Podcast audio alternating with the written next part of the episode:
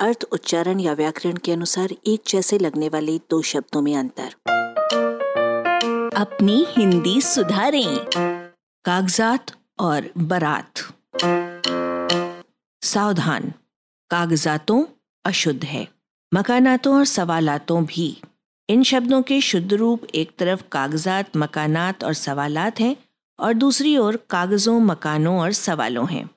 हिंदी के सब कागज़ और सब कागज़ों को जैसे उदाहरणों में प्रयुक्त कागज़ और कागज़ों दोनों बहुवचन प्रयोगों के लिए उर्दू में कागजात होगा।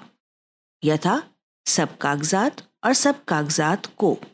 ज़ाहिर है कि कागजातों जैसे शब्दों में पहले उर्दू के अनुसार बहुवचन कागजात बनाया गया और उसके बाद हिंदी का बहुवचन प्रत्यय भी जोड़ दिया गया।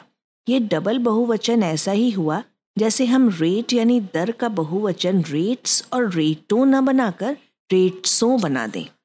कागजात, मकानात और सवालात आदि मूलतः अरबी भाषा के बहुवचन शब्द हैं।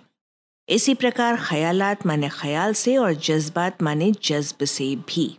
खैरात माने दान करना खैर का बहुवचन है। हालात, हालत का, खुराफात, खुराफत का और करामात करामत का। हवालात हवाला का बहुवचन है।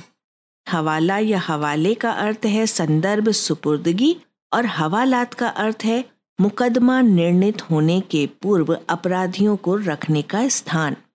वारिदात या वारदात, वारिद यानी आने वाले का बहुवचन है जो उर्दू और हिंदी में घटना के लिए एक वचन में इस्तेमाल हो रहा है। किसी शब्द के अंत में आत देखते ही शब्द को सदा बहुवचन समझ मारना धोखे का सौदा होगा। अरबी का मुलाकात एक वचन है और तुर्की का सौगात भी।